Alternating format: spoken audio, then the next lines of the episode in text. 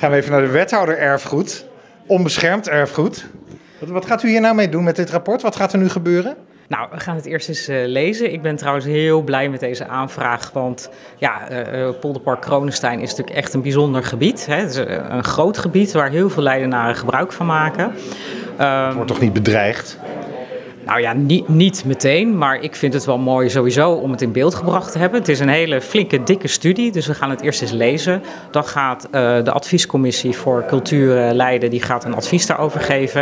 En uiteindelijk zullen we als college een besluit erover moeten nemen of we dat een bepaalde status toekennen.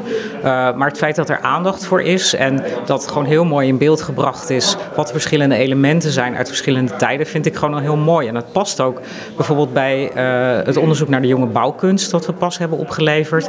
Wat dan gaat over wat in de jaren 70 en 80 is gebouwd. Hè, zoals de Merenwijk en Stevenshof. En dit is natuurlijk ook uit de jaren 80 is er echt een park van gemaakt. Terwijl een heleboel elementen gewoon veel ouder zijn. Ja, vroeger stond er zelfs een kasteel, hè? Ja, kasteel Kronenstein. Uh, je kunt, heb ik begrepen, nog uh, de fundamenten van een uh, middeleeuwse brug zien. En ja, je ziet natuurlijk echt zo'n eilandje. Ik zie het in mijn hoofd wel vormen hoe daar het kasteel heeft gestaan. En als het dan een monument wordt, wat betekent dat dan? Dat betekent dat er een beschermde status aan, uh, aan toegekend is. En dat als je er dingen wil veranderen, dat je in ieder geval daar goed rekening mee moet houden, adviezen over moet vragen. Betekent niet dat er helemaal niks meer kan, maar dat het in ieder geval erkend wordt hè, dat, dat uh, de structuur en alles, uh, dat die belangrijk is.